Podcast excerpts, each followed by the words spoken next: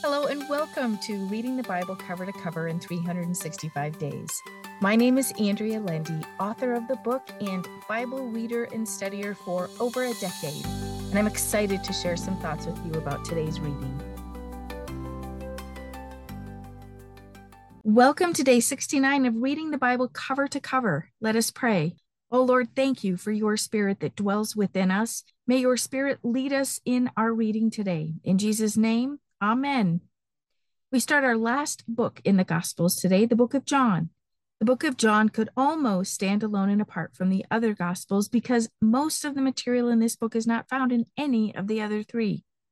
This is also a book that is often given to new believers or non believers because it has been known to speak to the heart so powerfully as to convert a non believer to a believer. John 3:16 is one of the most quoted Bible verses of all time. And the very first verse is as well. In the beginning was the Word, and the Word was with God, and the Word was God Himself. Well, I am excited to dive into this book with you. Let's see what's happening in John chapter 1. This gospel takes us back to the beginning of time, showing us that Jesus existed with God, God the Father, and God the Holy Spirit. God made the heavens and the earth and deserves our praise. I don't know about you, but I need a constant reminder about the one who is so much greater than me, the one who designed the earth and all its inhabitants. He thought of us, created us, and then placed us here at this specific time and place. Although there's much uncertainty in today and tomorrow, God is certain we should be here. Jesus is the light, the light that shines and overpowers the enemy and the darkness. He will never be overpowered or overthrown. So we can praise him today instead of fearing the world and all its troubles. Then we read about John the Baptist who came to attest to the light. Verse 9 says, There it was. The true light was then coming into the world, the genuine, perfect, steadfast light that illumines every person. We have Jesus' light illumining our spirit. How amazing is that? John writes that Jesus came to his own people, but they didn't recognize him. Verses 12 and 13 say, But to as many as did receive and welcome him, he gave the authority, the power, privilege, and right to become the children of God. That is, to those who believe in, adhere to, trust in, and rely on his name, who owe their birth neither to blood nor to the will of the flesh, that of the physical impulse, nor to the will of man, that of a natural father, but to God. They are born of God. Well, we are more than blessed and encouraged by John already.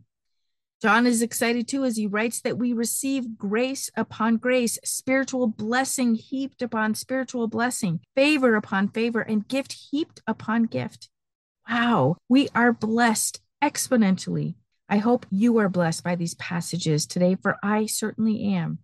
John goes on to write about John the Baptist, who he is and what he shares with the people around him. Of course, there were messengers from the Pharisees in the crowd. John denied being Christ or a prophet or Elijah. But when he sees Jesus, he tells the crowd, Jesus is the Lamb of God who takes away the sin of the world. Such great news. The Lamb has taken away our sins. The rest of this chapter, his disciples and he meet for the first time. There is an excitement about his meeting them that is unlike any other gospel recording. Let's see what Paul is writing to the Corinthians in 2 Corinthians chapter 9. He is still writing to them about the generous contribution they intended on providing for the poor people in Jerusalem. In verse 8, he writes, And God is able to make all grace, every favor, and earthly blessing come to you in abundance, so that you may always and under all circumstances and whatever the need be self sufficient, possessing enough to require no aid or support, and furnished in abundance for every good work and charitable donation. Well, God's word is full of promises for provision. Sometimes God's provision comes from the work of our hands, or in other cases, the work of someone else's. In this case, the church had promised to provide for the poor. Paul goes on to write that they would be all blessed with more than enough so they could give generously. Verse 15, the final verse says, Now thanks be to God for his gift, precious beyond telling, his indescribable, inexpressible free gift.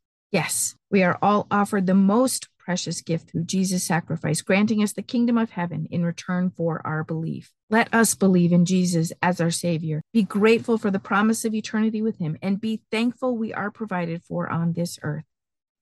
Well, let's see what adventures the Israelites are on. In Numbers chapter 21, the Israelites were met by the Canaanites who fought against them. Some were even taken captive. And then we see a vow made to the Lord. They vowed if God would let them win against these cities, then they would completely destroy them. God honored their vow, and they did destroy them. Next, they journeyed on, on towards the Red Sea. Well, it had been 39 years and they were back at the Red Sea again. And they complained against God again. Same reasons no food, no water, and they hated the manna. Well, I suppose after four decades, we would all tire from eating the same wafer like substance as well. But again, the Lord brought his wrath upon them with snakes, which were deadly. Moses prayed for the people, and God told Moses to make a bronze serpent. If anyone looked at the serpent, really looked at the serpent, they would live. The Israelites traveled on through many lands. They were attacked by the Amorites, but God gave them victory. Then they were attacked by the people of Bashan. God told Abraham he would give him victory there as well. So the Israelites won these battles and killed all the inhabitants and possessed the land. Numbers chapter 22 this is one of the most interesting stories in the Bible. The Israelites camped at Jericho, and a king close by became worried. There were so many Israelites, and he had heard about their many victories. So he tried to hire a sorcerer named Balaam to put a curse on them. While Balaam did deal in dark spirits, he was also aware of God and heard from God. God warned Balaam. He told him the Israelites were blessed, so he was not to put a curse on them.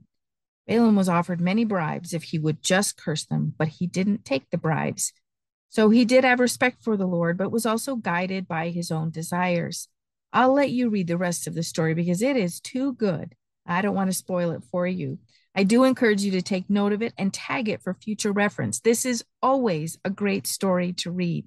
Well, let's see what King David writes in Psalm 69. King David is distraught, to say the least, here in this psalm. He writes about those who are against him. So many people were against him. So many people were talking badly about him that's just hard. It's hard when it's us and there's even one person talking badly about us. But imagine a king. A king is known by many, many people, and those many people were talking poorly about him. It is gut wrenching. I can feel the pain with thoughts of his reputation being tainted. Well, I've read a commentary that indicates this psalm may have been written after another one of his sons, Adonijah, sought King Solomon's throne. Remember, Absalom tried to overthrow David's throne, and now another son tried to overthrow Solomon's throne. Imagine that. I find God's grace here in putting Solomon on the throne. We know, of course, that Solomon was a result of an affair that had started between Bathsheba and King David. And yet, this was the son who God put on the throne, and he was greatly blessed by God. Well, now Solomon's throne is in jeopardy. God kept Solomon on the throne, and Jesus was born through this bloodline. This shows me God uses the imperfect to bring his plans to pass. We do not have to be perfect, friends. Just have faith and believe in Jesus. Yes, God shows his love throughout the generations. And let us pray. Oh Lord, thank you for your never ending love. Thank you for loving us even though we miss the mark at times. Forgive our sins and make us holy, Lord. In Jesus' name, amen. Thank you for walking this journey with me and being a faithful reader of God's Word. I pray that He shows Himself as the God who loves you deeply and cares about every detail in your life. Come back tomorrow for some more thoughts and insights as you read God's Word.